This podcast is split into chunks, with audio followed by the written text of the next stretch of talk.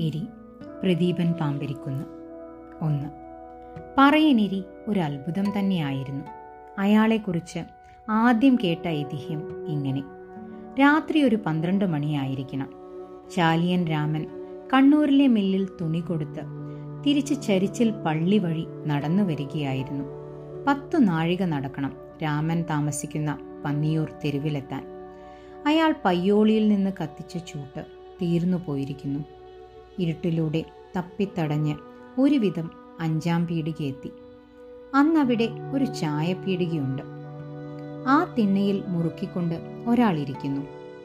ഇരുട്ടിലൂടെ അയാളുടെ ആരോഗ്യം സ്പഷ്ടമായിരുന്നു. നീളം കുറവെങ്കിലും ബുദ്ധഛായയിൽ അയാളിരുന്നു.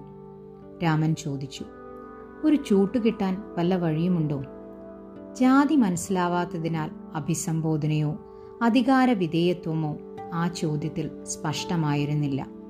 എവിടെയാ പോവേണ്ടത്? ഇരുട്ടിൽ നിന്നും അയാൾ ചോദിച്ചു. പന്നിയൂരെത്തണം. ചൂട്ടില്ല. എന്നാലും വഴിയുണ്ടാക്കാം. ഇങ്ങ് അടുത്തു വരുന്നതിൽ വിരോധമില്ലല്ലോ?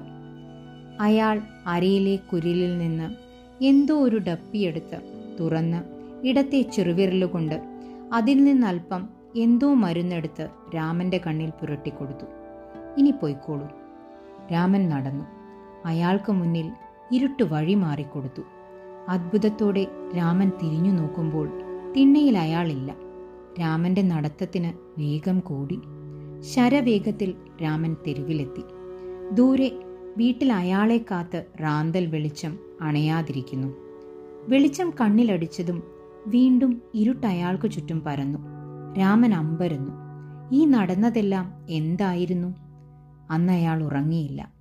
നേരം പരപരാ വെളുത്തപ്പോൾ അഞ്ചാം പീടികയ്ക്ക് വച്ചു പിടിച്ചു. പീടികക്കാരൻ നായരോട് കഥ പറഞ്ഞു. മാധവൻ നായർ പറഞ്ഞു അത് എരി തന്നെ. പറയനിരി.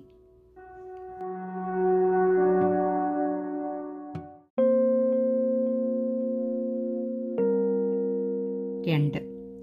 ഒരു കീഴാള ഭാഷാ ഗവേഷകൻ എന്ന നിലയിൽ എരിയുടെ ഐതിഹ്യം എന്നിൽ ഏതുതരം ഭാവമാണ് ഉണ്ടാക്കിയതെന്ന് ഞാൻ വിശകലനം ചെയ്യാൻ തുടങ്ങി.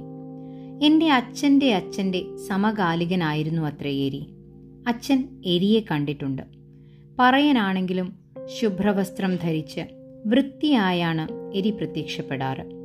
കഴുത്തിൽ ഒരു രുദ്രാക്ഷ മാലയുണ്ടാകും കണ്ണമ്പത്ത് ക്ഷേത്രത്തിന്റെ മേലെ കുന്നിൻ ചരിവിലെ വൃത്തിയുള്ള മണ്ണുതേച്ച വീട്ടിലായിരുന്നു എരി താമസിച്ചിരുന്നത്. ഗവേഷകൻ എന്ന നിലയിൽ അച്ഛന്റെ വിവരണം എന്നെ കേരളീയ നവോത്ഥാനത്തിന്റെ അന്തസത്തയിലേക്ക് വഴി തെളിയിച്ചു. ശുഭ്രവസ്ത്രം എന്ന അച്ഛന്റെ വാക്കുകളിൽ തെളിയുന്ന വരേണ്യമായ ഒരു വിശുദ്ധിബോധം എരിയിലേക്ക് അച്ഛൻ പകരുകയായിരിക്കുമോ? അതോ പൊയ്കിയൽ അപ്പച്ചനും അയ്യങ്കാളിയും കൊണ്ടുവരാൻ ശ്രമിച്ച ആത്മബോധം അതേസമയം എരിയിൽ സ്വയം പ്രവേശിച്ചതായിരിക്കുമോ? അച്ഛന്റെ വിവരണങ്ങളിൽ എരിയൊരു ജ്ഞാനിയായിരുന്നു. സംസ്കൃതം അയാൾക്ക് വശമുണ്ടായിരുന്നു. എരിയുടെ കാലം വീണ്ടും ഞാൻ കണക്കുകൂട്ടി നോക്കി. അച്ഛന്റെ അച്ഛനിലേക്ക് നൂറ് വർഷം പിറകിലേക്ക് പോകണം. ഇരുപതാം നൂറ്റാണ്ടിന്റെ ആദ്യ ദശകങ്ങളിലെ വടക്കൻ കേരളത്തിന്റെ ചരിത്രത്തിലേക്ക് ഞാൻ ഒരു ഭാഷാ ഗവേഷകന്റെ താൽപ്പര്യത്തോടെ തിരിഞ്ഞു നോക്കി. മന്ത്രവാദം കുലത്തൊഴിലായ സമുദായങ്ങളിലെ നിരവധി ജാതികൾ കുറുമ്പ്ര നാട്ടിലുണ്ടായിരുന്നു മലയൻ മുന്നൂറ്റൻ പുലയൻ പറയൻ എന്നിവരായിരുന്നു അവർ. ഇരിങ്ങൽ കണാരപ്പണിക്കർ എന്ന ഗംഭീര മന്ത്രവാദി സംസ്കൃതമറിയാവുന്ന വൈദ്യനായിരുന്നു. ശിശുവൈദ്യത്തിലും അപസ്മാര ചികിത്സയിലും അദ്വിതീയൻ.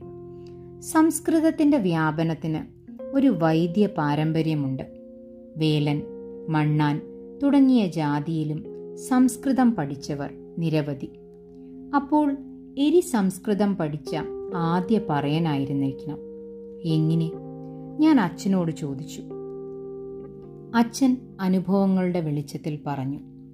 അന്ന് മണലിലെഴുത്ത് പള്ളിക്കൂടങ്ങൾ ഉണ്ടായിരുന്നു ഒരിടത്തു നിന്ന് മറ്റൊരിടത്തേക്ക് സഞ്ചരിച്ചുകൊണ്ട് എഴുത്തു പഠിപ്പിച്ചിരുന്ന എഴുത്താശാന്മാർ. അവർ ഒരിടത്തു താമസിച്ച് അവിടുത്തെ കുട്ടികൾക്ക് അമരം കാവ്യം എഞ്ചുവടി എന്നിവ പഠിപ്പിച്ചു. അച്ഛന്റെ അച്ഛൻ ഭാഗവതം പൂർണമായി പഠിച്ചിരുന്നുവല്ലോ. അമരമെന്നാൽ അമരകോശം കാവ്യമെന്നാൽ മണിപ്രവാള കാവ്യങ്ങൾ.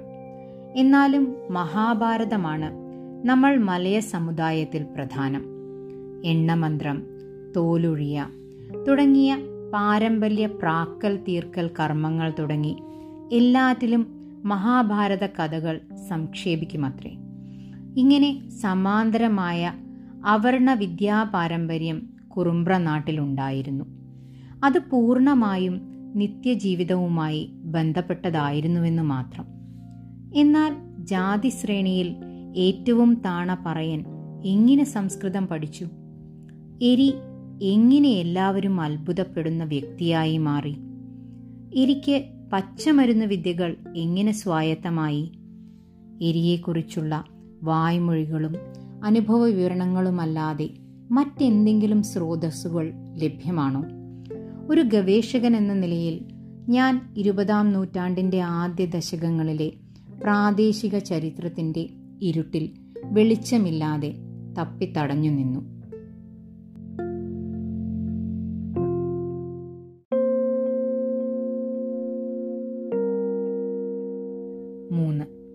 എരി ചെറിയ കാമ്പ്രം ഇല്ലത്തിന്റെ വടക്കിനിക്കോണിൽ അറുപത്തിനാലടി മാറി നിന്നു.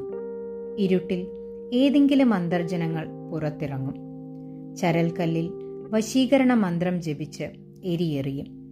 വശംവതിയാകുന്ന സ്ത്രീ എരിക്കു പിന്നാലെ ചാള വരെ ചെല്ലും. പിന്നീട് അവളുടെ അടിവയറ്റിൽ വളരുന്ന കുഞ്ഞിന്റെ ഭ്രൂണമെടുത്ത് എരി ഒടിമറയാനുള്ള നെയ്യുണ്ടാക്കും. ആ നെയ്യ് പുരട്ടി എരി സ്വയം മാഞ്ഞു വിഹരിക്കും. എന്നാൽ ആരും പുറത്തേക്ക് വന്നില്ല. രാത്രി സ്വയം കറുത്തു. എരി പ്രാർത്ഥിച്ചു എന്റെ പാക്കനാർ മുത്തച്ഛ എന്തിനാണ് ഇരുട്ടിൽ എന്നെ കാണണമെന്ന് ഇവിടുത്തെ അകത്തുള്ള ആൾ രഹസ്യമായി ചൊല്ലി അയച്ചത്? നിഴൽ പോലെ ജീവിക്കുന്ന പറയനായ എന്നെ ഒരു അന്തർജനം വിളിച്ചതെന്തിന്? ഇരുട്ടിൽ എരി എരിഞ്ഞു നിന്നു.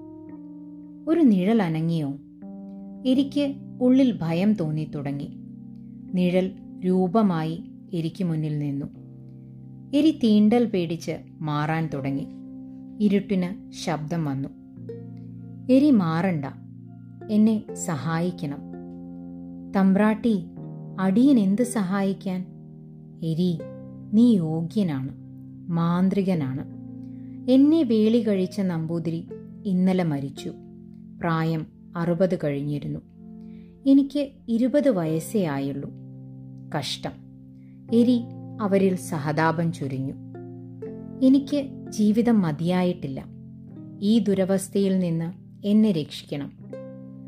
ഇരുട്ടിൽ മറ്റൊരിരുട്ടായി അന്തർജനം നിന്നു. കുറുക്കന്റെ കൂക്കലുകൾ കനത്തു. അടിയൻ എന്തു ചെയ്യണം? എരി ചോദിച്ചു. നീ എന്നെ വശീകരിച്ച് ചരൽക്കല്ലെറിഞ്ഞ് എന്നെ ഭ്രഷ്ടയാക്കണം. ഞാൻ ഏതു ജാതിയിലും ജീവിക്കാം. ദൈവത്തെ ഓർത്ത്. തമ്പ്രാട്ടി എന്റെ ഇരുപത്തിയഞ്ച് ആണ്ടുകൾ ഞാൻ വൈദ്യം പഠിച്ചും മുറം കെട്ടിയും ജീവിച്ചു. എന്റെ നീതികൾക്കനുസരിച്ചാണ് ഞാൻ ജീവിക്കുന്നത്. അതിൽ ദൈവത്തിനു കാര്യമില്ല. സ്നേഹമില്ലാതെ ഒരുമിച്ച് ജീവിക്കാൻ കഴിയില്ല എന്ന് ഞാൻ മനസ്സിലാക്കുന്നു. എന്റെ കുടിലിൽ എന്റെ പരമ്പരയുടെ ദുരിതമുണ്ട്. അവരുടെ നിലവിളിയുണ്ട്. അവയ്ക്ക് മുകളിൽ ഞാൻ മറ്റൊരു പാരമ്പര്യത്തെ സ്ഥാപിക്കില്ല. തമ്പ്രാട്ടി ക്ഷമിക്കണം. ഞങ്ങളുടെ പരമ്പരയ്ക്കുമേൽ ചരിത്രം കെട്ടിയേൽപ്പിച്ച പേടികഥകൾക്കിടയിൽ അവയെ പൊലിപ്പിച്ച് ഇതും കൂടി അലിഞ്ഞ് ഇരുട്ടിൽ ലയിക്കട്ടെ. എരി നിശബ്ദം തിരിഞ്ഞു നടന്നു. അയാളിൽ തനിക്ക് മുന്നിൽ തേങ്ങിയ സ്ത്രീയുടെ ഓർമ്മ ലയിച്ചു. പിറ്റേന്ന് കുളിക്കുവാൻ പോയ സ്ത്രീകൾ പുഴയിൽ കമഴ്ന്നു കിടന്ന് മീനുകളോടൊപ്പം സ്വതന്ത്രമായി ഒഴുകുന്ന അന്തർജനത്തെ കണ്ടു.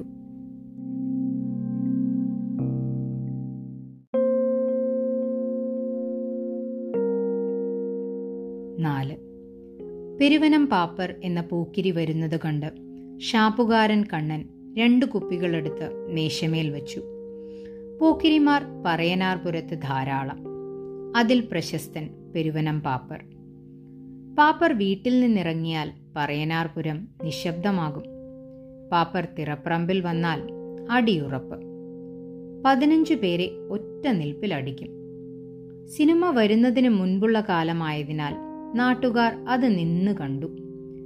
തിറപ്പറമ്പ് അന്ന് വളച്ചന്തയായാണ് സ്ത്രീകൾ കണ്ടത്. മധ്യവയസ്കകൾ പൂരണം വാങ്ങും. അത് മുടിയെ പൂരിപ്പിക്കും. പെൺകുട്ടികൾ വളകൾ കമ്മലുകൾ മാലകൾ. വളക്കാരൻ കൈകളിൽ പിടിക്കുമ്പോൾ അവരിൽ ചിരിയുണർന്നു അത് വളച്ചന്തകളെ കൂടുതൽ ശബ്ദമുഖരിതമാക്കി. അവിടേക്ക് യുവാക്കളെ ആകർഷിച്ചു. പക്ഷേ പാപ്പർക്ക് സ്ത്രീകളിൽ താൽപ്പര്യമില്ല പോക്കിരികൾ പൊതുവെ ഭാവനാശാലികളല്ല. അവർ നേരെ പോ നേരെ വാ രീതിക്കാരാണ് അയാൾ അടിയിലും അതുവഴി ശരീരത്തിൽ സൃഷ്ടിക്കപ്പെടുന്ന ഊർജത്തിലും ആഹ്ലാദിച്ചു. ധാരാളം മധ്യവയസ്കകൾ പാപ്പറെ ആരാധിച്ചുവെങ്കിലും ആ ഉന്നത ശിരസ് അവരുടെ ചാഞ്ഞ കുടിലുകളിൽ കുനിഞ്ഞില്ല.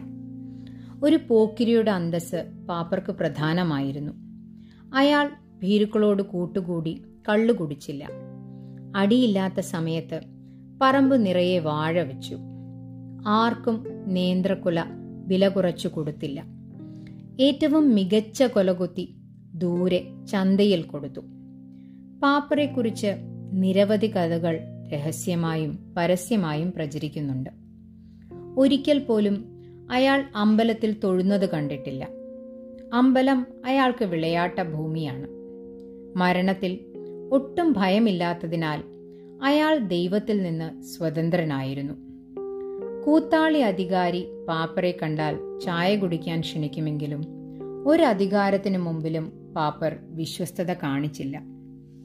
തീയനായ പാപ്പർ ജാതിയെ പരിഗണിച്ചില്ല.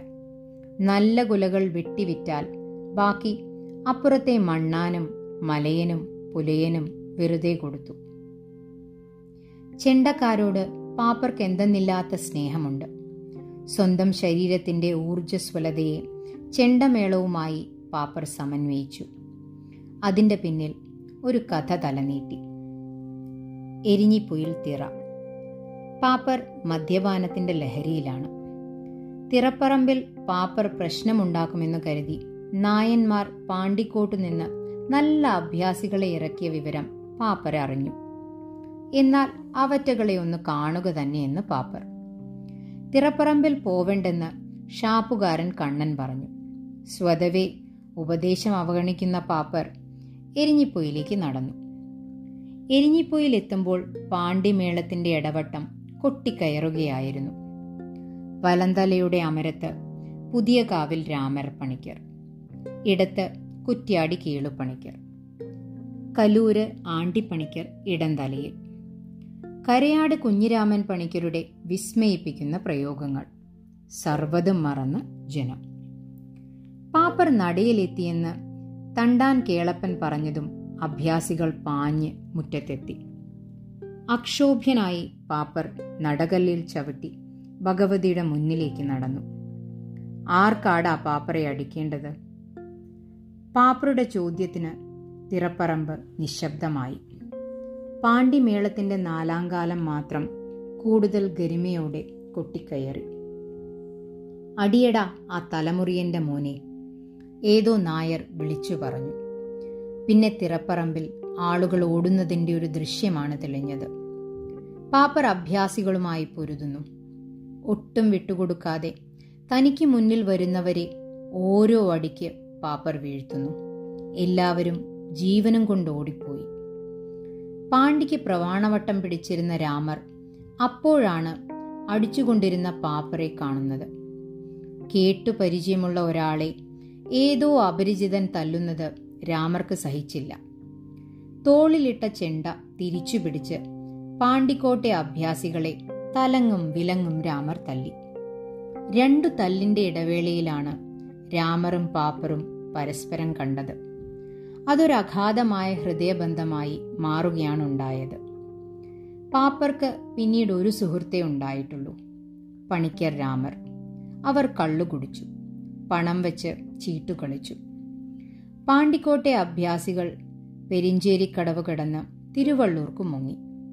പാപ്പർ ഉറച്ച കാൽവയ്പോടെ വീണ്ടും തുടങ്ങിയ പള്ളിമേളത്തിന്റെ തലയ്ക്കൽ ഒരജാന ബാഹുവായി കാവൽക്കാരനെ പോലെ നിന്നു. ആദ്യത്തെ കുപ്പി തീരുമ്പോഴേക്കും ഷാപ്പിന് പുറത്ത് ആളനക്കം കേട്ടു. കണ്ണാ അതെരിയായിരിക്കും ഒരു കോപ്പ കള്ള് അവന് കൊടുക്ക്. പാപ്പർ കള്ള് വാങ്ങിക്കൊടുക്കുന്ന ഒരേയൊരു പറയൻ എരിയാണ്. പാപ്പർ തനിക്ക് പോന്നവരോട് ചേർന്നേ മദ്യപിക്കൂ എന്ന നിഷ്ഠ തെറ്റിക്കാറില്ല. അതിൽ മതമോ ജാതിയോ ഇല്ല. പാപ്പർ വന്നാൽ ഷാപ്പിലെ ആ മേശയിൽ മറ്റാരും ഇരിക്കില്ല. എരി താഴെ ഷാപ്പിന്റെ തിണ്ണയിലിരുന്ന് കള്ളു കുടിച്ചു തുടങ്ങി. പാപ്പർ പറഞ്ഞു എരി കലൂറിൽ നിന്നും കണാരൻ പണിക്കർ നിന്നെ കാണാൻ വരുമെന്ന് പറഞ്ഞിട്ടുണ്ട്. അയാൾക്ക് നിന്നെ കൊണ്ടെന്തോ പണിയുണ്ടത്രേ. മഹാമന്ത്രവാദിയായ കണാരൻ പണിക്കർക്ക് ഈ എരിയെ കൊണ്ട് എന്ത് കാര്യം? എരി സംശയിച്ചു. നിന്റെ കയ്യിലും ചിലതില്ലേ പ്രയോഗങ്ങൾ? പണിക്കർ നിന്നെക്കുറിച്ച് കേട്ടിട്ടുണ്ട്. എരി ആ പ്രശംസയിൽ സന്തോഷിച്ചു. തന്റെ വംശത്തിൽ ചില ജ്ഞാനരൂപങ്ങളുണ്ടെന്ന ബോധത്തിൽ എരി അടുത്ത കോപ്പ കള്ള് വായിലേക്കൊഴിച്ചു. വയറു നിറയെ കള്ളും ഷാപ്പുകറിയും കഴിച്ച് പാപ്പറും എരിയും രണ്ടു വഴിയിലേക്ക് പിരിഞ്ഞു.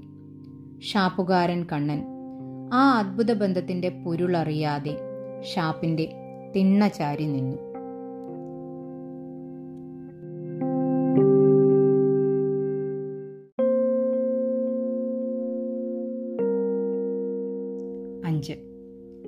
കലൂരിൽ നിന്നും മഹാമാന്ത്രികൻ വലിയ കണാരപ്പണിക്കർ.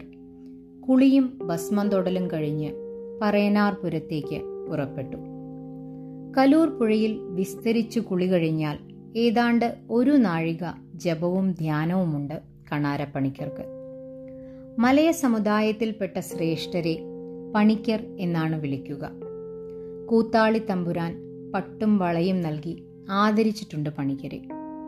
മലയ സമുദായം പൊതുവിൽ കലാകാരന്മാരാണെന്ന് പിൽക്കാലത്ത് നാടോടി ചരിത്രകാരനായ വിഷ്ണു നമ്പൂതിരി സൂചിപ്പിക്കുന്നുണ്ട്. വെലിക്കള തോലുഴിയ എന്നീ അനുഷ്ഠാന കലകളിലും മന്ത്രവാദത്തിലും അദ്വിതീയൻ. കാതിൽ കടുക്കൻ. നീണ്ട് ഇരു കൈകൾക്കും അസാമാന്യ നീളത്തോടു കൂടിയ മെലിഞ്ഞ രൂപം. നെറ്റിയിലും മാറിലും അതിദീർഘമായ ഭസ്മക്കുറി.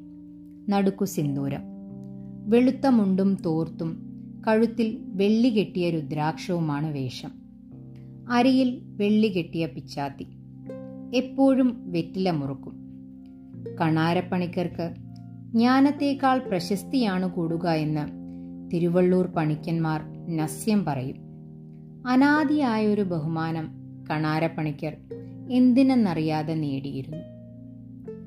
കലൂർ മൂഴികിടന്ന് പാമ്പിരിക്കുന്നിലെത്തുമ്പോഴേക്കും വെയിൽ ഉച്ചസ്ഥിതിയിലെത്തിയിരുന്നതിനാൽ കണാരമ്മാവൻ വരുന്നുണ്ടേ കിണ്ടിയിൽ വെള്ളമിങ്ങെടുക്ക്? എന്ന് അച്ഛന്റെ അമ്മ അച്ഛന്റെ അച്ഛൻ മരിച്ചുപോയതിനാൽ ഗൃഹസ്ഥ അകത്തേക്ക് നോക്കി വിളിച്ചു പറഞ്ഞു. ഇടത്തെ കയ്യിൽ ചുവന്ന ചീര അടുക്കി പിടിച്ച് അമ്മിക്കല്ലിൽ അണച്ച കൊല്ലൻ നാണു കാച്ചിയ കത്തികൊണ്ട് പൂ പോലെ സസൂക്ഷ്മം അരിയുകയായിരുന്നു അച്ചമ്മ. മോരും വെള്ളം ഇത്രയും എടുത്തോ പെണ്ണുട്ടിയെ. കണാരപ്പണിക്കർ പറഞ്ഞു. ബാക്കി കഥ പറഞ്ഞത് അച്ഛനാണ്. കണാരമ്മാവനും ഞാനും പറയനാർപുരത്തേക്ക് നടന്നു. കൽപ്പത്തൂരിലെ ചെക്കുവിന്റെ ഷാപ്പിൽ നിന്ന് അമ്മാവൻ രണ്ട് കുപ്പി കള്ളു വാങ്ങി സഞ്ചിയിൽ സൂക്ഷിച്ചു. വഴി നീളെ അമ്മാവൻ എണ്ണമന്ത്രത്തിന്റെ തോറ്റങ്ങൾ എന്നെ പഠിപ്പിച്ചുകൊണ്ടിരുന്നു. സന്ധ്യയ്ക്ക് ഞങ്ങൾ പറയനാർപുരത്ത് എരി താമസിക്കുന്നിടത്തെത്തി. വൃത്തിയായി മേഞ്ഞ വീട്. സന്ധ്യാവിളക്ക് കൊളുത്തിയിരിക്കുന്നു.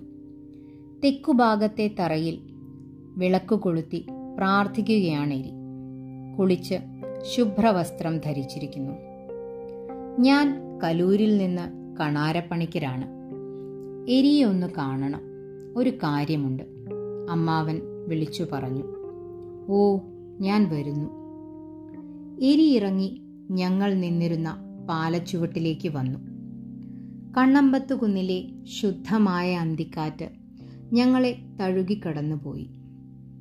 കണ്ണമ്പത്ത് ക്ഷേത്രത്തിലെ വിളക്കുകൾ കാറ്റിൽ ഉലഞ്ഞു കത്തിക്കൊണ്ടിരുന്നു. എരി വന്ന് തൊഴുത് ഒരു കല്ലിലിരുന്നു. ഞാനും അമ്മാവനും ഓരോ കല്ലുകളിലിരുന്നു. പറയരുടെ വീട്ടിൽ പണിക്കർ കയറാറില്ല കണാരപ്പണിക്കർ ആ നിഷ്ഠ പാലിച്ചതുകൊണ്ടാണ് എരി ഞങ്ങൾ നിൽക്കുന്നിടത്തേക്ക് വന്നത്. എരി വന്നതും അമ്മാവൻ കള്ളുകുപ്പികൾ പുറത്തെടുത്തു വെച്ച് എരിയെ നോക്കി. എരി വേഗത്തിൽ എഴുന്നേറ്റ് തറയിൽ വെച്ചിരുന്ന ചിരട്ടപാത്രങ്ങൾ എടുത്തുകൊണ്ടുവന്ന് ഒരു ചിരട്ടയിൽ കള്ളൊഴിച്ച് സ്വയം കുടിച്ചു. എന്നിട്ട് അതേ ചിരട്ടയിൽ വീണ്ടും ഒഴിച്ച് അമ്മാവന് നേരെ നീട്ടി. അമ്മാവൻ പറയൻ കുടിച്ച ചിരട്ടയിൽ കുടിക്കാൻ മടിച്ചു. കുറേ നേരം ആ ചിരട്ട അങ്ങനെ പിടിച്ചുകൊണ്ട് എരി പറഞ്ഞു. അജ്ഞാനത്തിമിരാന്തസ്യ ജ്ഞാനജ്ഞാനശലാകായ ചക്ഷരും നീലനം യേന തസ്മൈ വ്യാസിയന്തേ നമ. കലൂര് കണാരപ്പണിക്കർ എന്ന സംസ്കൃതമറിയുന്ന മാന്ത്രികൻ തന്റെ അജ്ഞാനമാകുന്ന തിമിരാന്ധകാരത്തെക്കുറിച്ച് അറിഞ്ഞ് നമിച്ചുപോയി. മന്ത്രവാദം ഒരു ജ്ഞാനമാണ്. കീഴാളനെ അത് കർമ്മത്തിനു മേലുള്ള അധികാരിയാക്കുന്നു. ആ കർമ്മവും ജ്ഞാനവും എരി വെളിപ്പെടുത്തി. കണാരപ്പണിക്കർ ആ ചിരട്ട കള്ളു വാങ്ങി സന്തോഷത്തോടെ വായിലേക്കൊഴിച്ചു. പിന്നീട് അവരിരുവരും മന്ത്രവാദ ജ്ഞാനത്തിന്റെ സങ്കീർണമായ വഴികളിലൂടെ അർദ്ധരാത്രി വരെ സഞ്ചരിച്ചു. കോപ്പകൾ തീർന്നുകൊണ്ടിരുന്നു. അവസാനം അമ്മാവൻ വന്ന കാര്യം പറഞ്ഞു. കലൂരിലെ ഒരു നായരുടെ ഭാര്യ വീട്ടിലേക്ക് വരുന്നില്ല. എത്ര വിളിച്ചിട്ടും അവർ വഴങ്ങാതെ നിന്നു. പല മാന്ത്രികർ പല വിദ്യകൾ ചെയ്തു. ഒടുവിൽ കലൂർ വലിയ കണാരപ്പണിക്കരുടെ അടുത്തെത്തിയിരിക്കുന്നു. അമ്മാവന് ഇത്തരം വിദ്യകൾ പരിചയമില്ല. എരിയാണെങ്കിൽ ഈ മറിമായങ്ങളിൽ വിദഗ്ധൻ. അത് സാധിപ്പിക്കാനാണ് ഈ വരവ്. എരി ചിരിച്ചു. ആ ചിരിയിൽ വിധേയത്വം തീരെയില്ല. അറിവിന്റെ വിനയം മാത്രം. എരി വീണ്ടും കൂളി കുട്ടിച്ചാത്തൻ ഭഗവതി ഇവരെ ആവാഹിച്ച തറയിൽ ചെന്ന് ഒരു വാഴപ്പഴം കൊണ്ടുവന്ന് ജപിച്ചുകൊണ്ടിരുന്നു. എന്തോ ചില മരുന്നുകൾ ചേർത്ത് അമ്മാവനോട് പറഞ്ഞു. പണിക്കർ പറഞ്ഞ ആ നായരോട് ഈ പഴവുമായി ചെന്ന് ഭാര്യയുടെ വീട്ടിനരികിൽ നിന്ന് ഈ പഴം ഞെമിടിക്കൊണ്ട് നേരെ പിന്നോട്ട് നോക്കാതെ വീട്ടിലേക്ക് നടക്കുക. പഴം കയ്യിൽ വാങ്ങി അമ്മാവൻ പാക്കറ്റ് തുറന്ന് അന്നത്തെ അഞ്ചു രൂപയുടെ നോട്ടെടുത്ത് ദക്ഷിണ വച്ചു. ദക്ഷിണയായ അഞ്ചു രൂപയിൽ തൊട്ട് നെറുകയിൽ വച്ചതിന് ശേഷം എരി അത് തിരികെ അമ്മാവന് തന്നെ നൽകി. അവിടുത്തെ പോലെ ഒരു മഹാമന്ത്രവാദിയുടെ കയ്യിൽ നിന്ന് ഞാൻ ദക്ഷിണ വാങ്ങില്ല. ഇതെന്റെ ഗുരുദക്ഷിണയായി എടുക്കുക. അറിയാത്തത് ഏതു പറയനിൽ നിന്നും പഠിക്കാമെന്ന് അങ്ങു കാണിച്ച വിനയമുണ്ടല്ലോ ആ പാഠം എന്നെ പഠിപ്പിച്ചതിന്. ഇരിയുടെ സംഭാഷണത്തിൽ പ്രാചീനമായൊരു വിശുദ്ധി നിഴലിച്ചു. ഏതോ രണ്ട് പൗരാണിക ഋഷിമാരുടെ സംഭാഷണം പോലെ അതെനിക്ക് തോന്നി. കണ്ണമ്പത്ത് കുന്നിന്റെ നെറുകയിൽ ഒരു ജ്ഞാനപീഠം കയറിയ മഹാമനീഷിയിരിക്കുന്നത് പോലെ എനിക്ക് തോന്നി. കണ്ണു നിറഞ്ഞുകൊണ്ട് വെളുപ്പിന് കൊറ്റിയുദിക്കുമ്പോൾ അമ്മാവനും ഞാനും നിശബ്ദമായി കുന്നിറങ്ങി. ഞങ്ങൾക്കു പിന്നിൽ എരിയുടെ കറുത്ത രൂപത്തിനു പിന്നിൽ സൂര്യൻ ഉദിച്ചു നിൽക്കുന്നതായി തോന്നി.